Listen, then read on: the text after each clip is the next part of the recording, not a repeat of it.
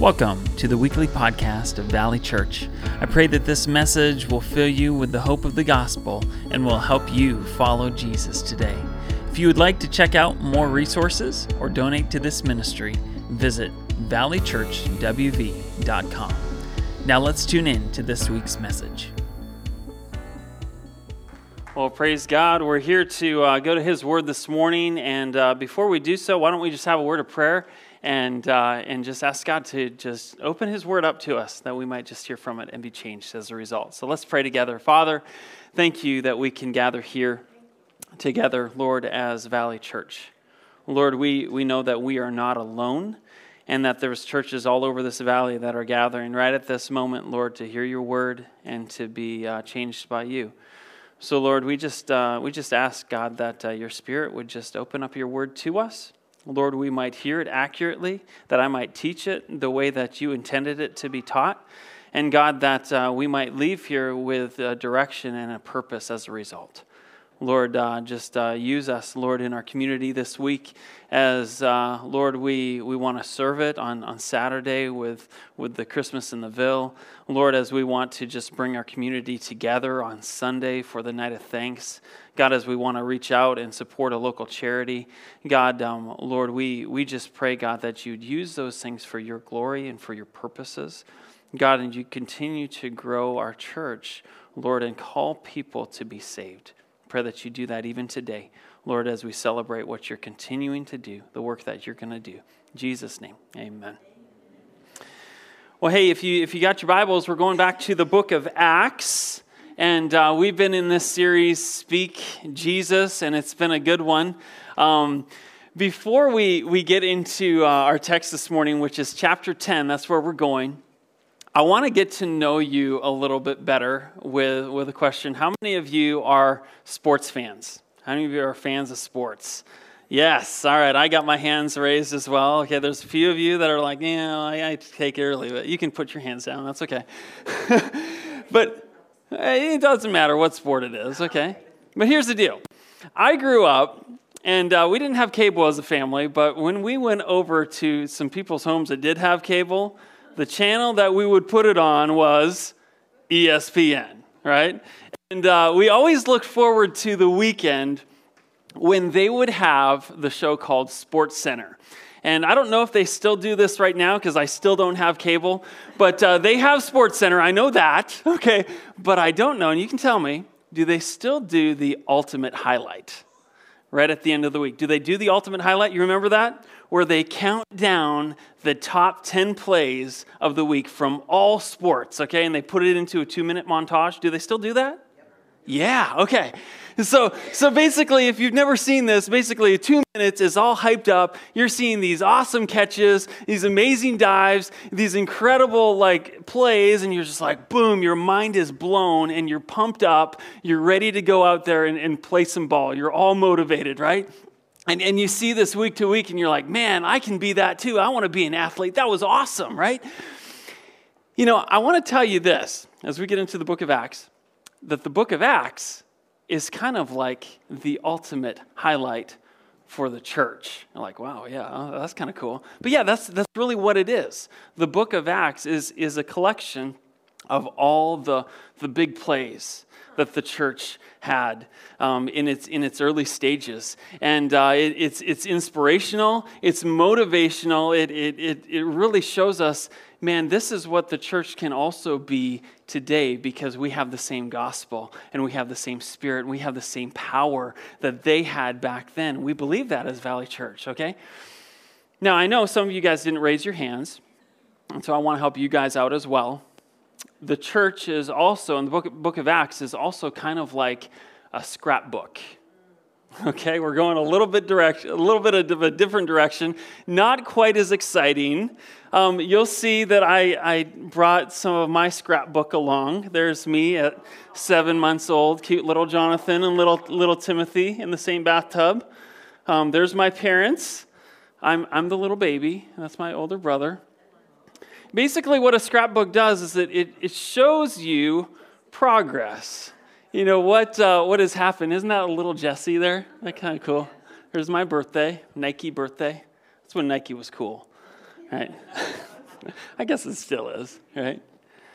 Um, basically shows you progress. You know, it shows all these main events that happen in your life and, and how, you, how you grow, how you change. Some, some of the important events, like, like here, like, like our wedding day, getting married. Um, even this, look at this, check this out. Okay, pause it on that, keep it on that for a second. This is a funny story.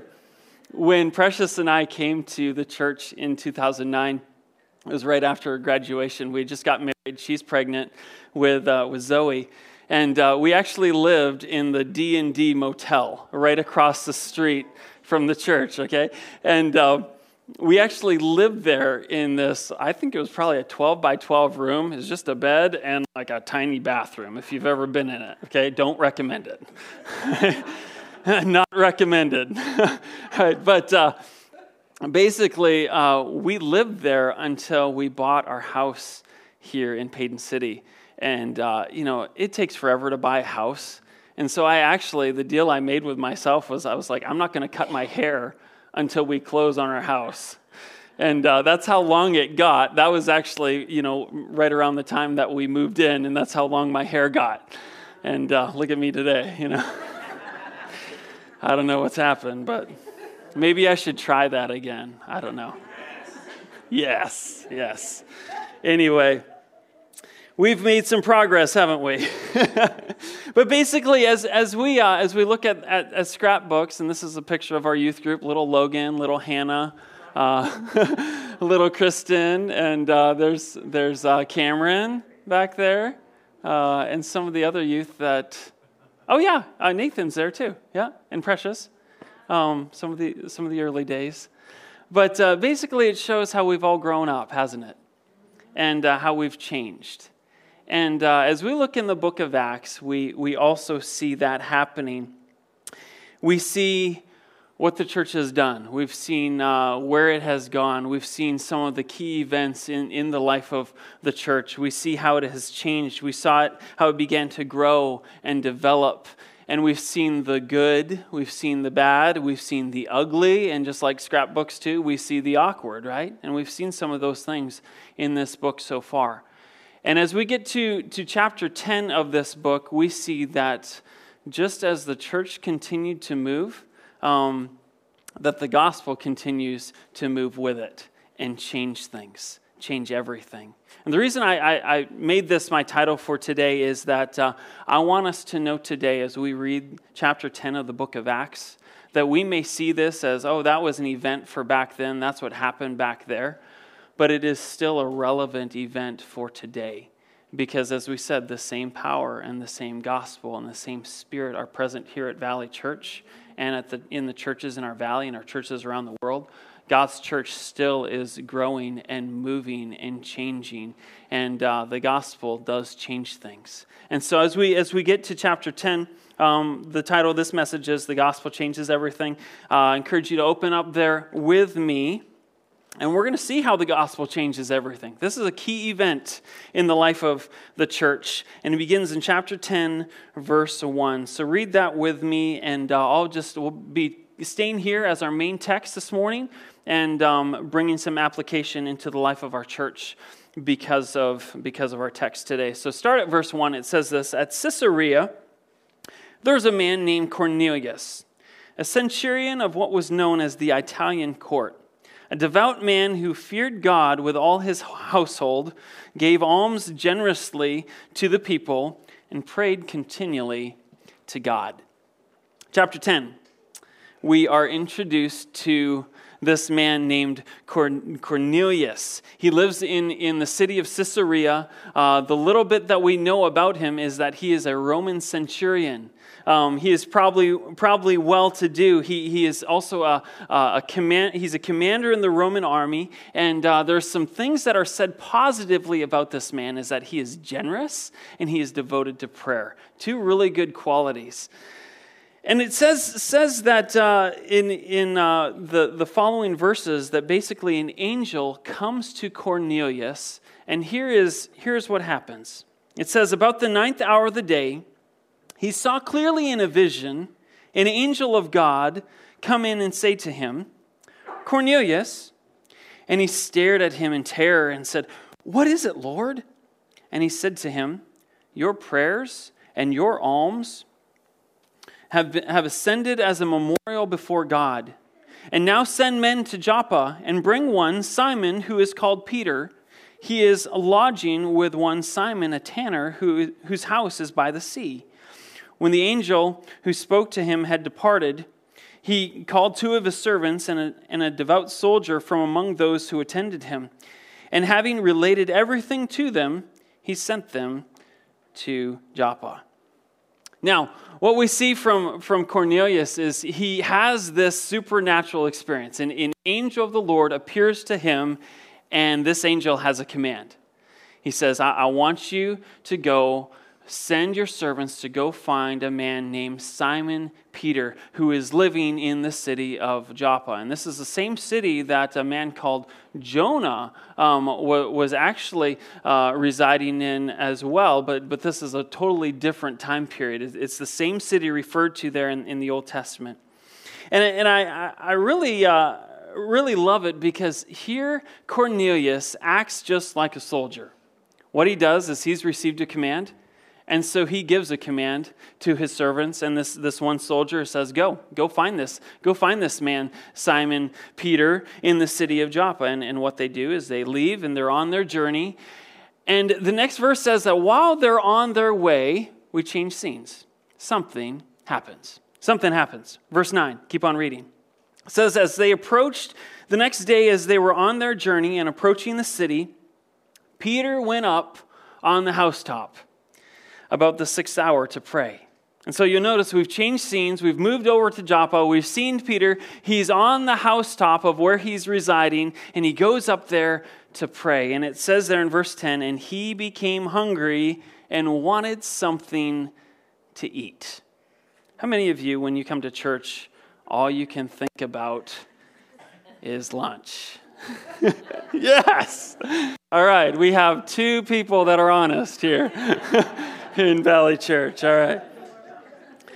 But here's something you might relate to. It says that uh, not only was he hungry, it says, but while they were preparing it, he fell into a trance. Now, the idea that we're, we're getting in our, in our mind is woo, woo, woo, circles in his eyes, and he's like all, you know, zoned out, right? And I, I don't know exactly if that's what, you know, is, is the accurate meaning of Scripture right here. Maybe, maybe it was just a polite way of saying that Peter fell asleep while he was praying, okay? How many of you, um, maybe on that side, have great intentions of going somewhere and, you know, kneeling down and, and praying, and then, you know, you start your prayer and it's, you know, you just fall asleep? How many of you are like that? Yes, okay, we have a few more honest people here with that. I'm like that too. But man, I, I love Peter because he, he's just this normal dude. He, he, he's getting hungry. He's falling asleep, okay? And it, it says that, that God had something to show Peter here in this vision. Verse 11, keep on reading. It says that he saw angels, uh, saw the heavens opened, and something like a great sheet descending, being let down by its four corners upon the earth. In it were all kinds of animals and reptiles and birds of the air. And there came a voice to him Rise, Peter, kill and eat. But Peter said, By no means, Lord, for I have never eaten anything that is common or unclean. Now, we don't totally understand what's going on because we're not back in that culture. And something that we need to do is, is understand the Jewish culture during that time to really understand Scripture.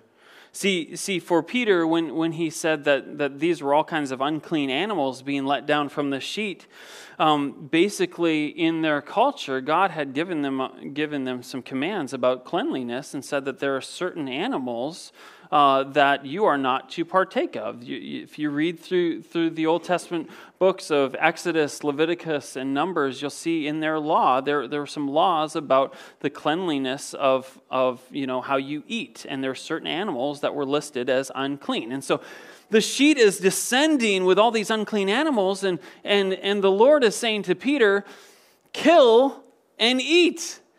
And Peter's like, No, Why would I do that? I'm a good Jew. I'm not going to do that. I'm not going to disobey the Lord.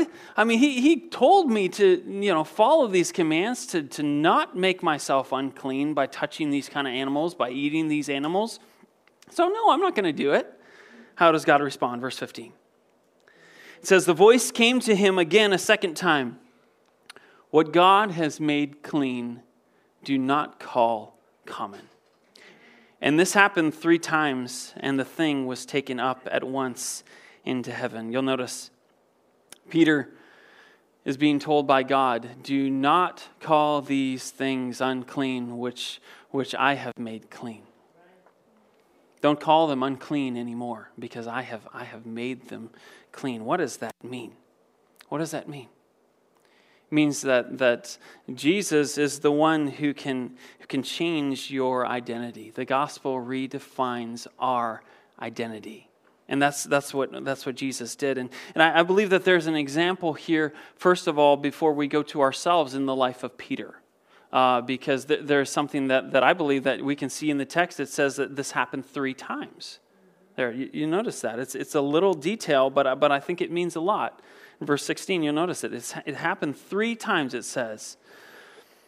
Three times it happened. And, and, and there was two other events in the life of Peter that I can remember just off, of my, off the top of my head that happened three times for him. Do you remember that? Peter was a disciple of Jesus.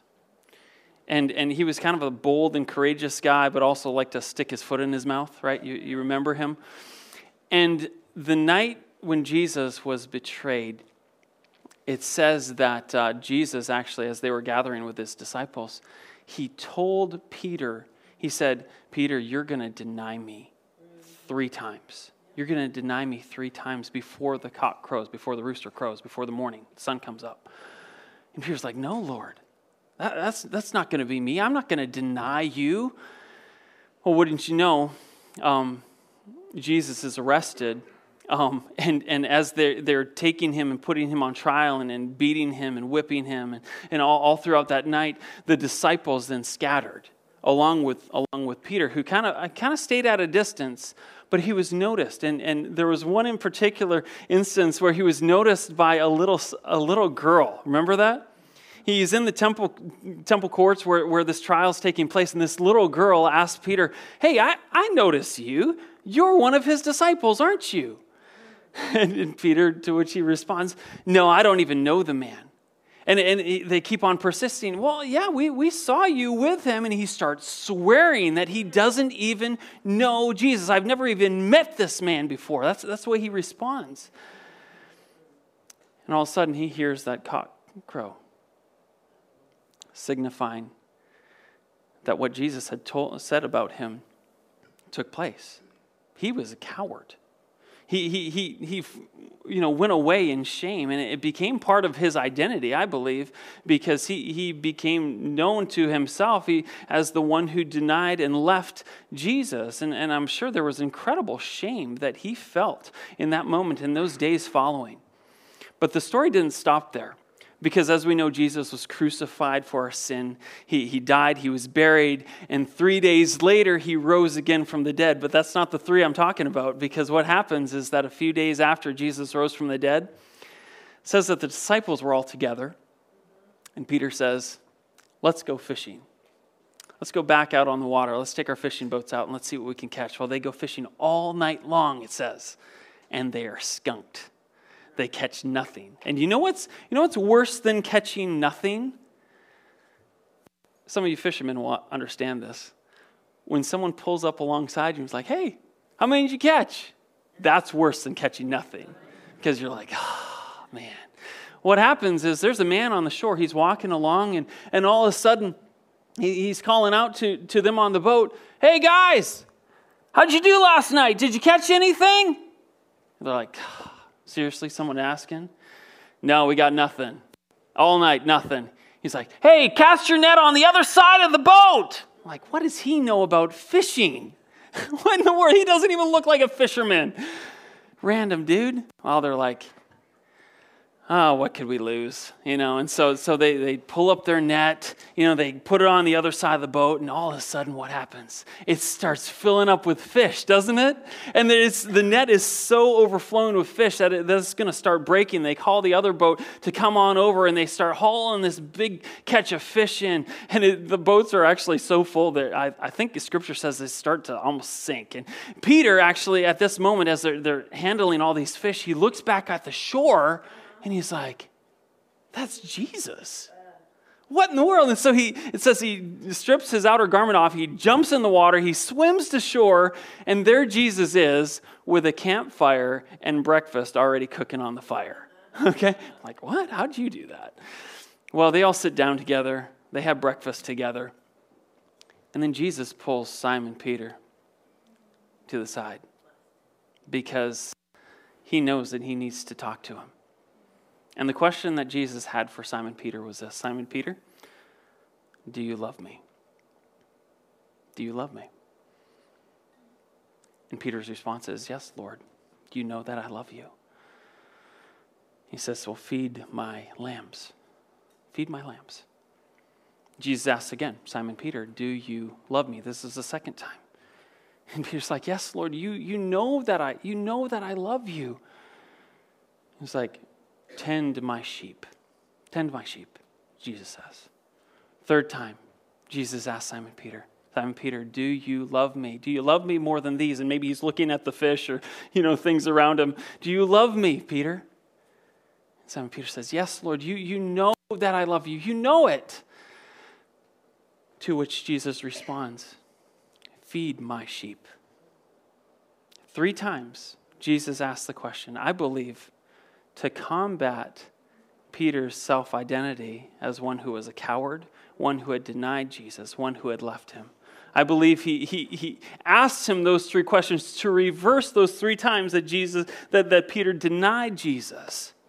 And now his identity has been changed. Has been changed from one who was a coward to one who was a, bold follower of Jesus. And that is who we know Peter as today. His identity had been changed. The gospel redefines, redefines his identity. Now, as, as you look at this first point, if you want to take notes, you can. Um, you can fill, fill in the blank there. But, but as we talk about this together, the age old question has been throughout the centuries is man inherently good or is man inherently evil?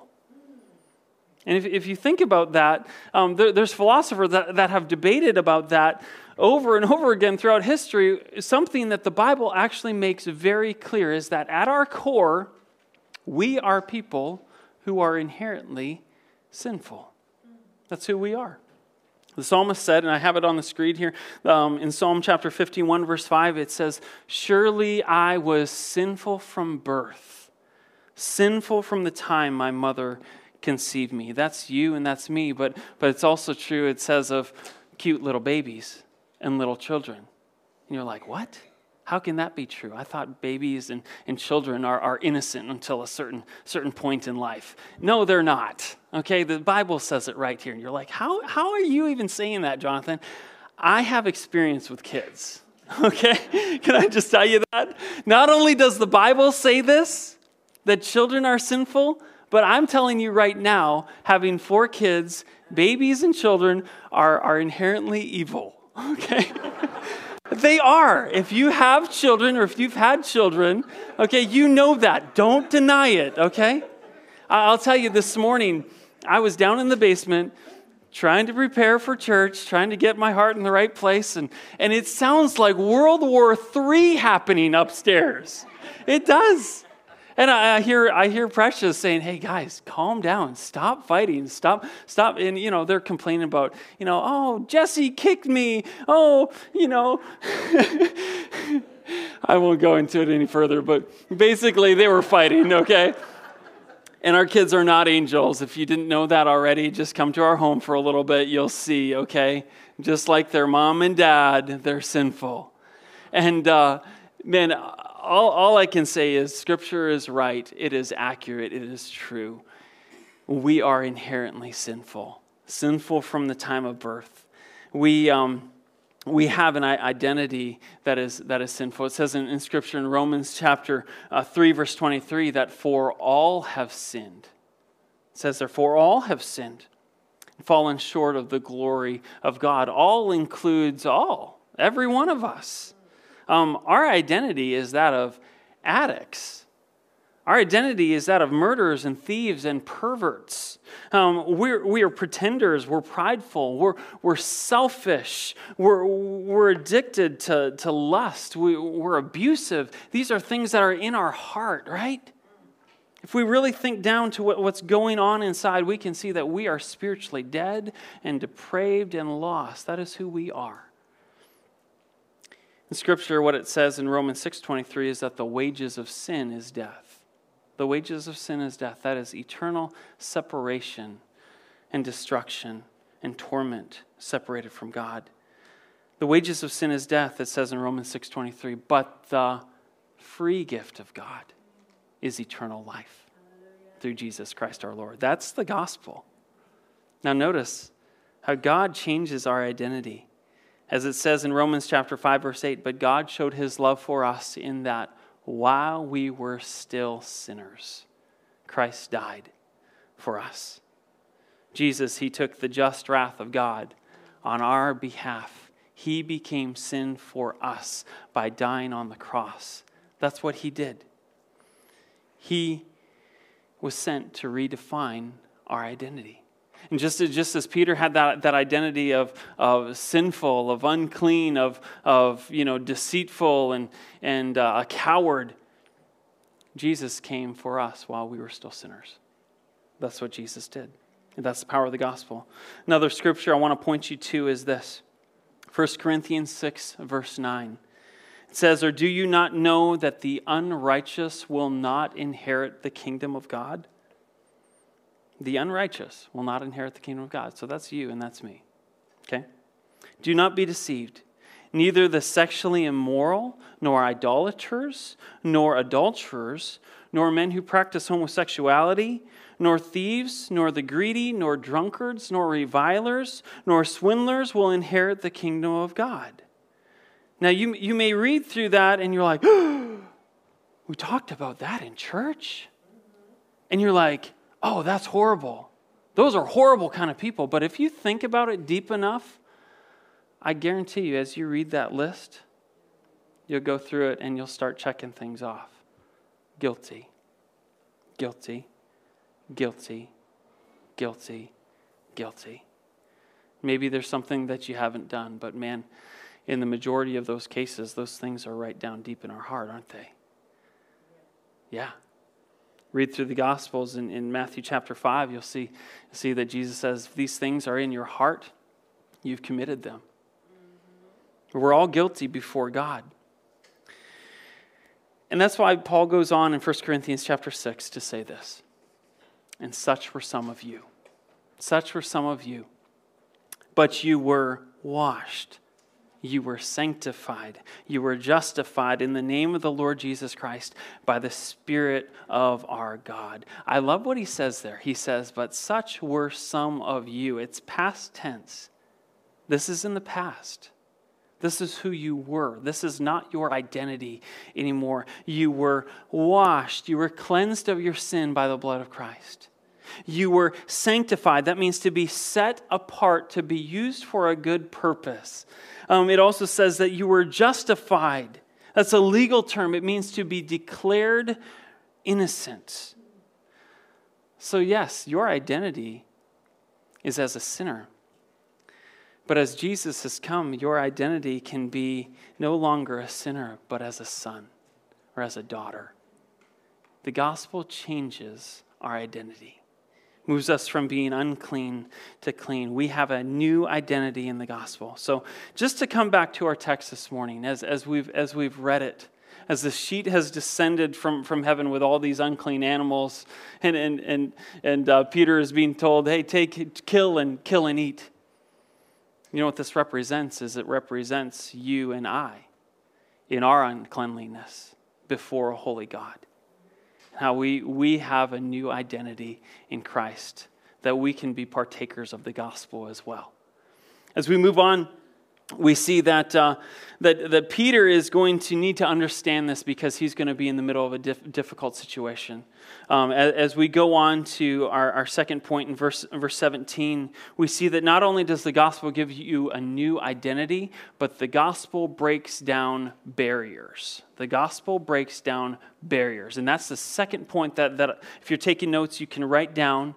As we see the story continues on in verse 17, and it says um, that uh, while Peter was inwardly perplexed as to what the vision that he had seen might mean, behold, men who were sent by Cornelius, having made inquiry for Simon's house, stood at the gate.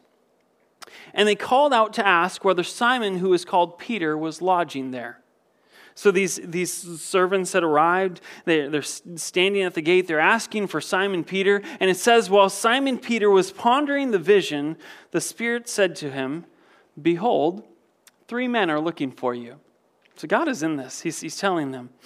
Verse 20, he says, Rise and go, and accompany them without hesitation, for I have sent them. And Peter went down to the men and said, I am the one you are looking for. What is the reason for your, for your coming? And they said, Well, Cornelius, a centurion, upright and God fearing man, who was well spoken of by the whole Jewish nation, was directed by his holy angel to send for you to come to his house and to hear what you have to say. So they invited him in to be his guests. Now, at first glance, as, as we've read through this text, this, this seems like a pretty normal interaction. Apart from the angels, apart from the vision, you know, there's servants coming into Joppa and Peter's welcoming them into their home. Okay, well, yeah, Peter, thank you for your hospitality. Okay, that's basically what, what we're seeing. That's what we see on the surface. Again, we have to understand this from a Jewish context. Because in that day, Peter and Cornelius would have been on the opposite sides of the social and the political spectrum. They would not have been friends. They would not have been able to associate with each other. Would have been looked down upon greatly by, by doing what they were doing. See, I, I don't know if you, you know this, but basically there was a, first of all, a social barrier Cornelius was uh, part of the Roman Empire. He, he was a commander in their army, and uh, the Jews were being ruled over by Rome during that time. And so, obviously, someone like Simon Peter, being a Jew, and the rest of the disciples and Christians, they would have hated the Romans because of high taxation, because of the oppression that, that they, they put upon them. They would have hated each other, okay? So there was a social barrier that was happening. Second, we, we know that there was also um, most likely an economic barrier because Cornelius, he, he lived in Caesarea. Caesarea was a, was a you know, a, basically a uh, beachside town. It was, it was a place where people that had money lived. Rome had poured a lot of money into tourism there. They had built a lot of really nice buildings. Cornelius, he would have had a pretty nice salary. He, w- he would have had a pretty nice home. He would have had vacation. Um, and uh, here we have Simon Peter, who is homeless, who's living with whoever would take him in, um, who does not have much of an education, um, who, is, who is probably looked down by on society. And uh, here we have these two kind of people coming together. There, there was an economic barrier that, that was coming in between them. But also, thirdly, um, I, I believe that there was also a racial barrier happening, as we alluded to before. You know, when, when, we, when we saw that uh, uh, sheet descend and these unclean animals, that, that represented those animals, obviously, that, that uh, were on the do not eat list for the Jews. But it also represented that uh, there are people that are on the do not associate with list. Those people specifically are anyone that is a non Jew a Gentile. And uh, for Cornelius, he was a Gentile. For his servants and, and that soldier that went along with him, they were all Gentiles. And here, Cornelius was inviting them into his home. He was breaking a social barrier by doing that. He, he, was, he was breaking, breaking that down. And it says that, uh, that they stayed the night, after they stayed the night, and in verse 23, that the next day, that they, they, he rose and went away with them, and some of the brothers from Joppa accompanied him. And on the following day, they entered Caesarea, and Cornelius was expecting them and had called together his relatives and his close friends. He's, he's taking the whole community there, his close friends, his relatives, saying, Hey, come and meet this guy. And when Peter entered, Cornelius met him and fell down at his feet and worshiped him. And Peter lifted him up, saying, Stand up. I too am a man. Good for, good for him. That was wrong for Cornelius to do. He just didn't know. And as he talked with him, he went in and found many persons gathered. And he said to them, You yourselves know how unlawful it is for a Jew to associate or to visit anyone of another nation. But God has shown me that I should not call any persons common or unclean. Okay, can I tell you why this whole passage makes the ultimate highlight reel? is that up until this point, Christianity had not spread outside of Jewish culture for the most part.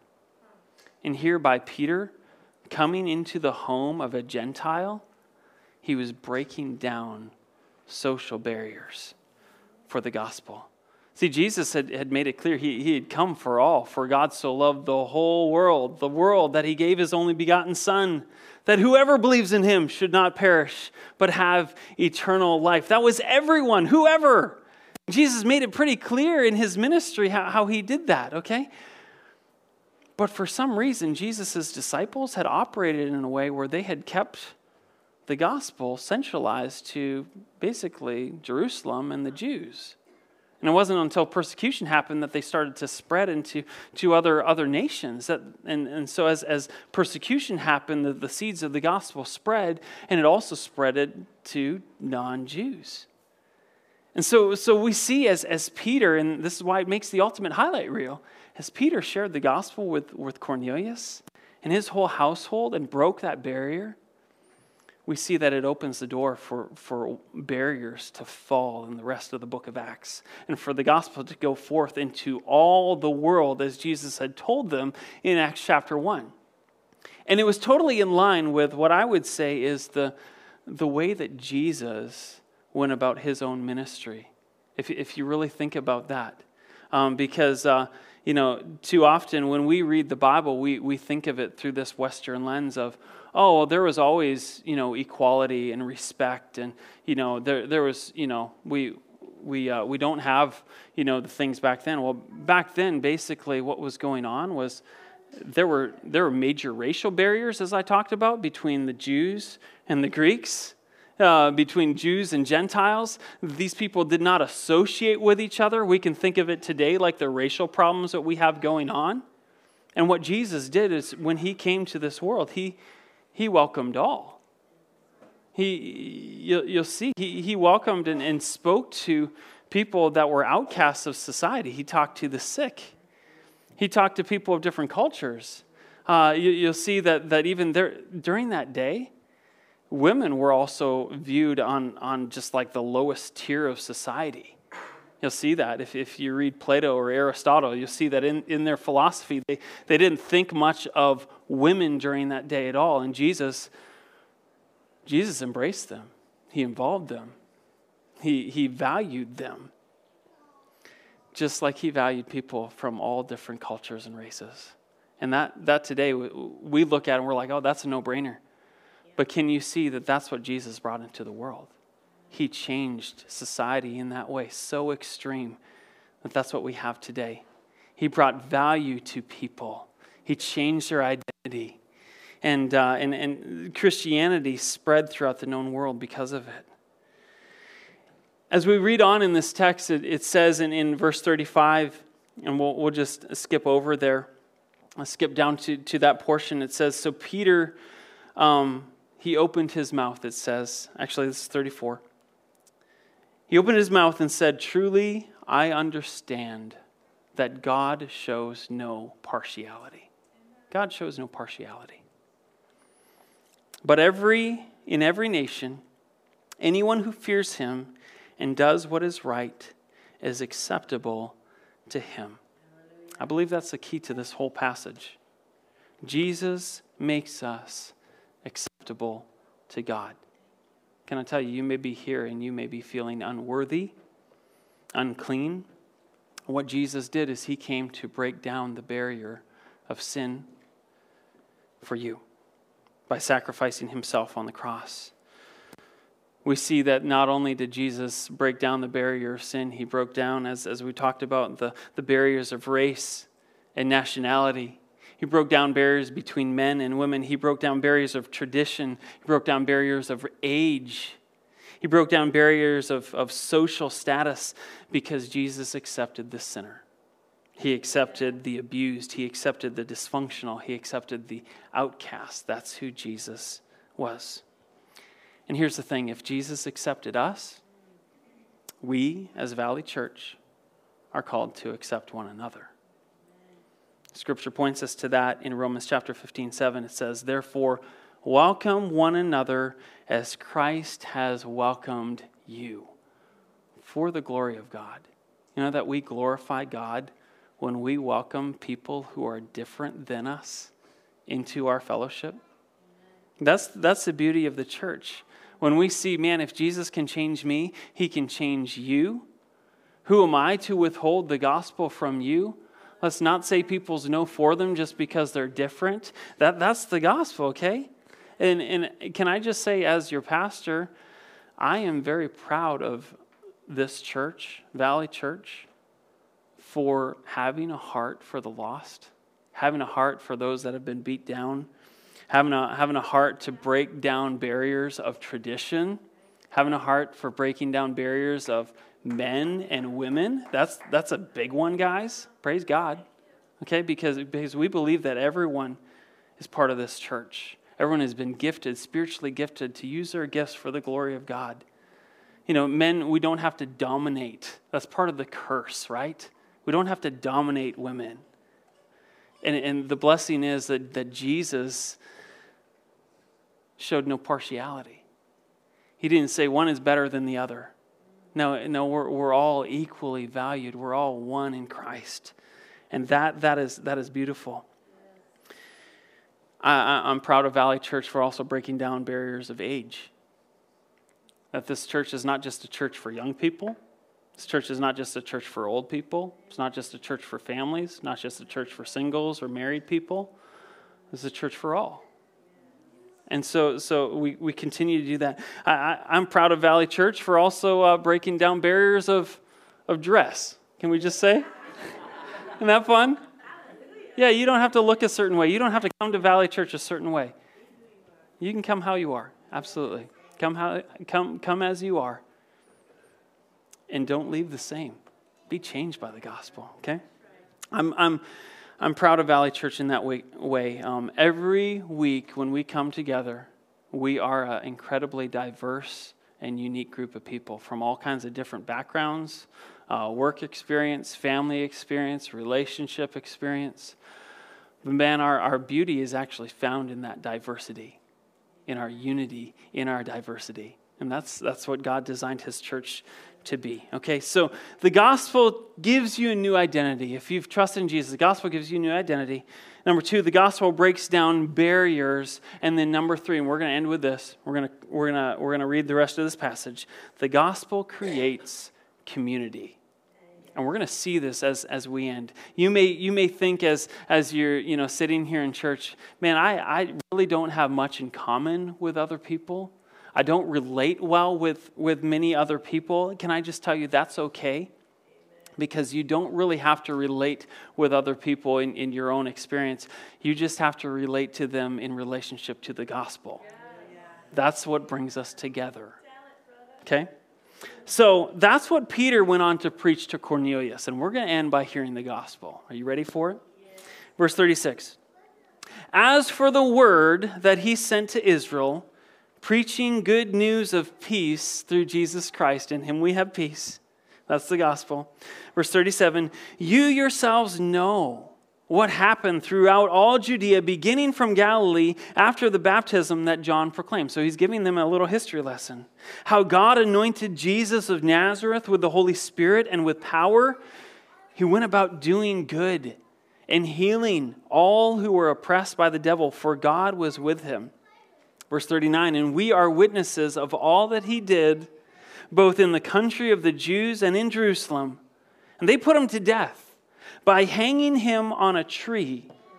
But God raised him on the third day and made him to appear not to all the people, but to us whom he had chosen by God. He's saying this from Simon Peter's perspective as a witness, as witnesses, who ate and drank with him after he rose from the dead. And he commanded us to preach to the people and to testify that he is the one appointed by God to be the judge of the living and the dead.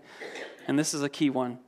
To him, all the prophets bear witness that everyone who believes in him receives forgiveness of their sins through his name. Amen. What did Peter just do? He preached the good news of the gospel to these Gentiles. And it says that as he did, verse 44, while P- Peter was saying these things, the Holy Spirit fell on all who heard them. It's like, it's like the day of Pentecost all over again, the Gentile Pentecost, we'll call it. And the believers from among the circumcised who had come with Peter were amazed because of the gift of the Holy Spirit was poured out on even the, on, on the Gentile. Uh, out even on the Gentiles, for they were hearing them speaking in tongues and extolling God.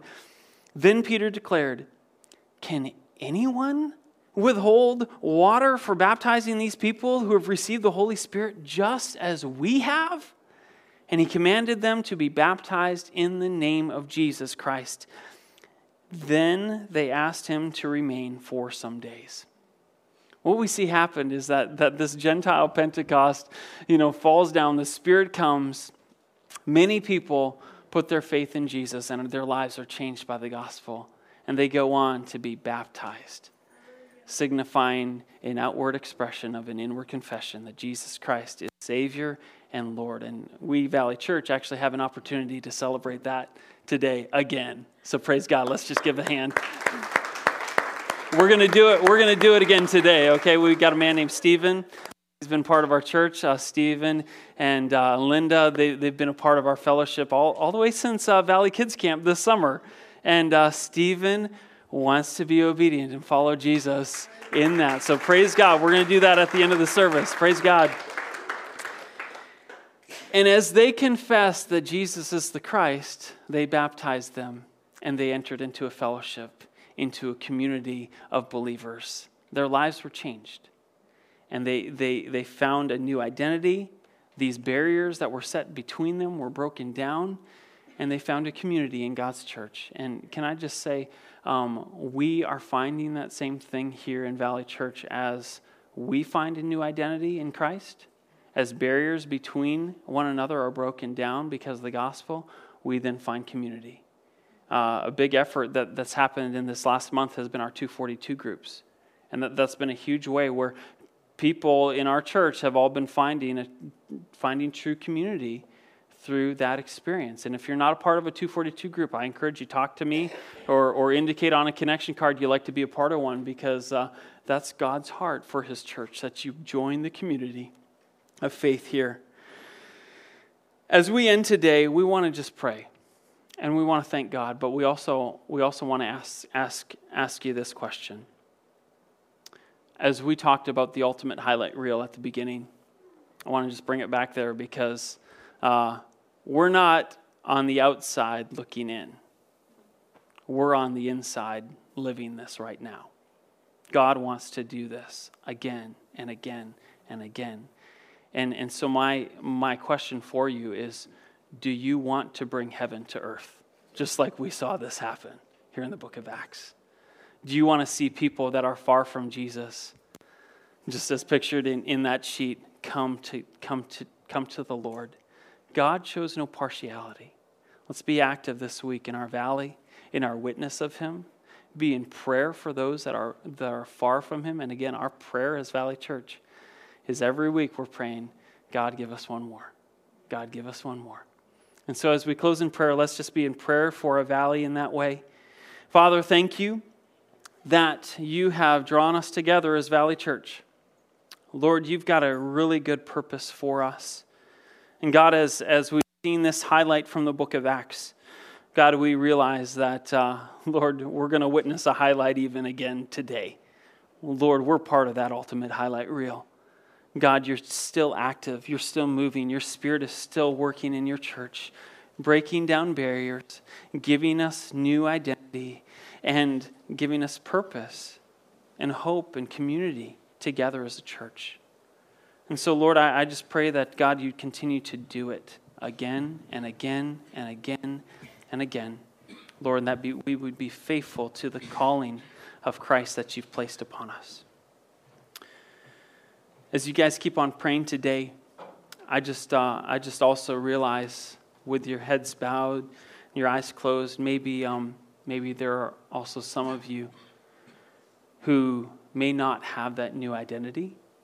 Um, maybe you're still feeling kind of like Simon Peter, unclean, unworthy, shameful, separated from God. Maybe you're feeling alone and without hope. And can I just tell you this? You can have that new identity, you can be changed.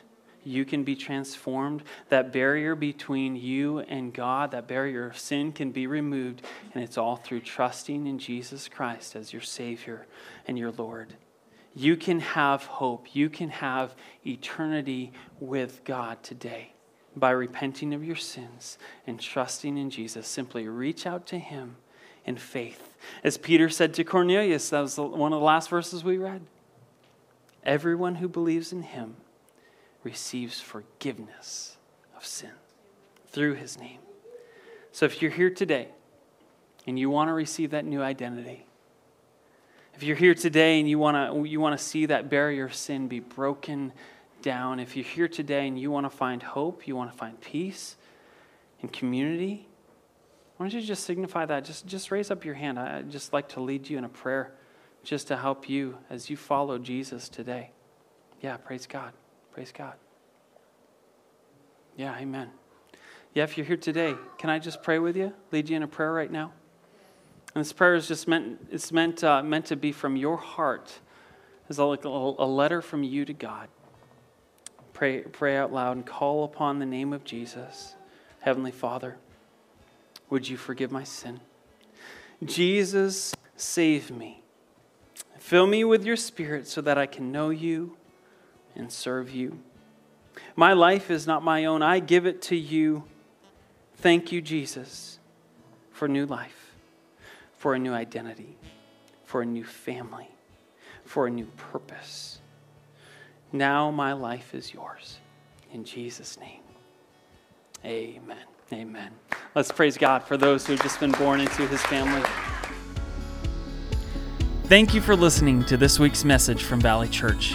If you were impacted by today's teaching or made a decision to follow Jesus, we would love to hear from you, pray for you, and walk with you. To connect with us, visit valleychurchwv.com. There you will find resources on following Jesus and information about how to partner with us here at Valley Church as we seek, serve, and send disciples of Christ.